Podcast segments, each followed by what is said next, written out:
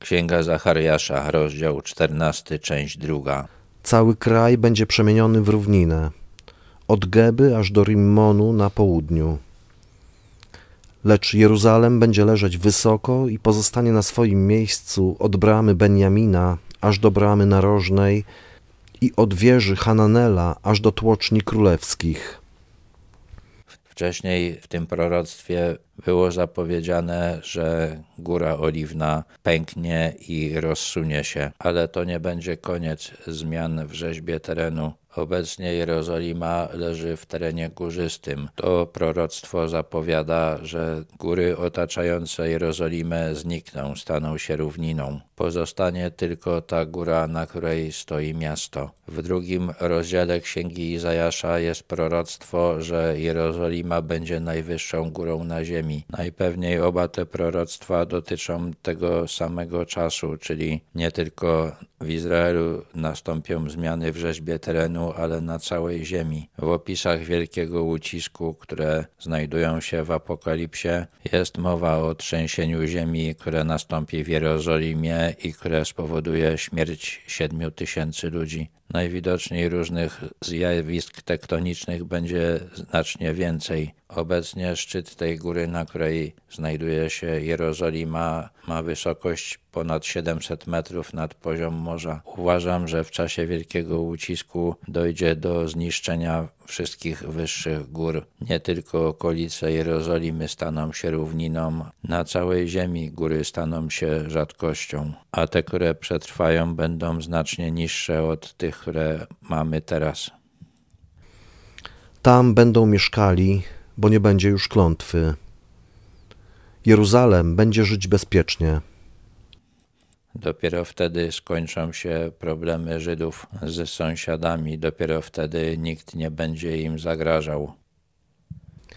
A taka będzie plaga, jaką Pan dotknie wszystkie ludy, które wystąpiły zbrojnie przeciwko Jeruzalemowi. Ciało każdego, kto stoi jeszcze na nogach, będzie gnić. Jego oczy będą gnić w oczodołach, a język zgnije w jego ustach. W owym dniu padnie na nich za sprawą Pana wielka trwoga, także jeden chwyci drugiego za rękę, a inny podniesie rękę przeciwko ręce drugiego. W Apokalipsie jest opis przyjścia Jezusa na ziemię i jego zwycięstwa w bitwie na równinie Armagedon. Obecnie Armagedon to jest góra. Nie ma tam szczegółów na temat tej bitwy. Jest podany ostateczny wynik. Ci, którzy będą chcieli walczyć z Jezusem, zginą. Pobici mieczem wychodzącym z ust Jezusa, a ich ciała zjedzą ptaki. Tutaj jest trochę więcej szczegółów o tym, jak będą ginąć.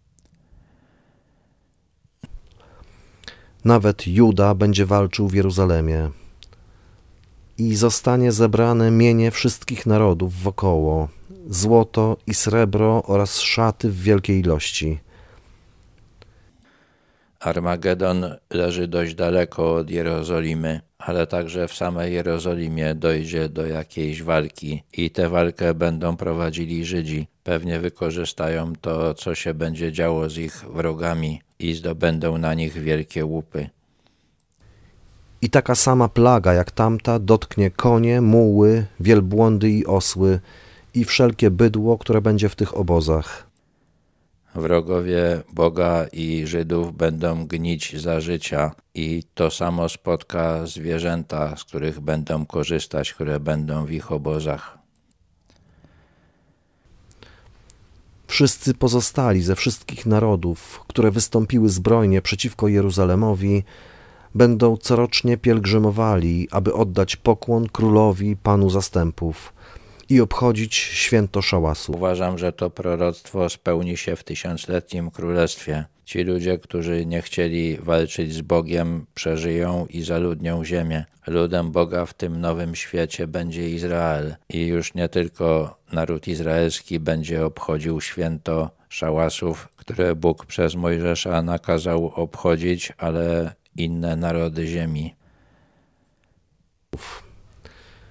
Dla tych zaś, którzy spośród rodów ziemi nie będą pielgrzymowali do Jeruzalemu, aby oddać hołd królowi, panu zastępów, nie będzie deszczu. Bóg będzie wymagał od tych innych narodów, żeby obchodziły święto szałasów. Być może narzuci jeszcze jakieś inne wymagania, ale to będzie na pewno i będzie egzekwował posłuszeństwo. A jeżeli ród egipski nie będzie pielgrzymował i nie zjawi się, spadnie nań plaga, jaką Pan dotknie narody, które nie pielgrzymują, aby obchodzić święto szałasów. Taka kara spadnie na Egipt i taka kara spadnie na wszystkie narody, które nie pielgrzymują, aby obchodzić święto szałasów. Te przepisy odnośnie kultu Boga w przyszłości będą podobne do prawa mojżeszowego, ale jednak trochę inne. W Starym Testamencie tylko Żydzi mogli uczestniczyć w tych świętach. Jeśli jakiś człowiek z innego narodu przyłączył się do Żydów, to dopiero jego potomkowie mieli prawo udziału w świętym zgromadzeniu. Ten czas oczekiwania na pełne prawa był szczególnie długi, jeżeli przyłączał się Egipcjanin. I pewnie dlatego tutaj jest stwierdzenie, że Egipcjanie też są zobowiązani brać udział w święcie szałasów, tak samo jak wszystkie inne narody, i tak samo będą karani za nieobecność. W owym dniu będzie na dzwoneczkach koni napis poświęcony Panu, a garnku w domu Pana będzie jak czasz ofiarnych przed ołtarzem. Każdy garnek w Jeruzalemie i w Judzie będzie poświęcony Panu zastępów. Także wszyscy, którzy przyjdą składać ofiary, będą je brali i będą w nich gotowali mięso ofiarne. W owym dniu już nie będzie handlarza w, w domu Pana zastępów.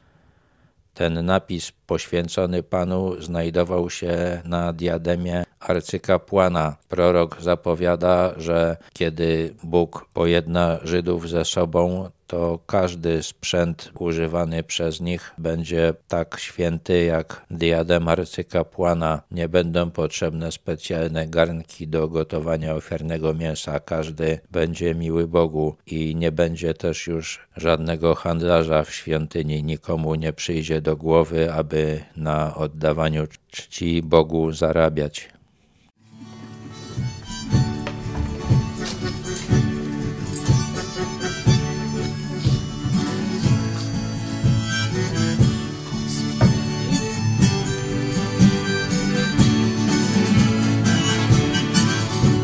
Kiedyś Pan, kiedyś Pan powróci znów, powróci znów, by kiedyś Pan powróci znów.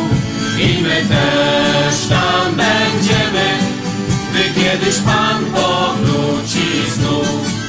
Gdy święci swój, gdy święci swój opuszczą grób, opuszczą grób, gdy święci swój opuszczą grób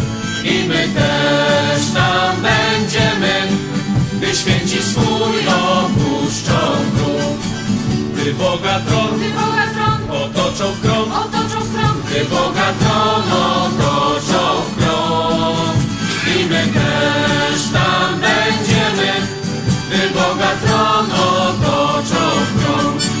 Gdy księgę swą gdy księgę swą otworzy Bóg, otworzy Bóg, gdy księgę swą otworzy Bóg. I my też tam będziemy, gdy księgę swą otworzy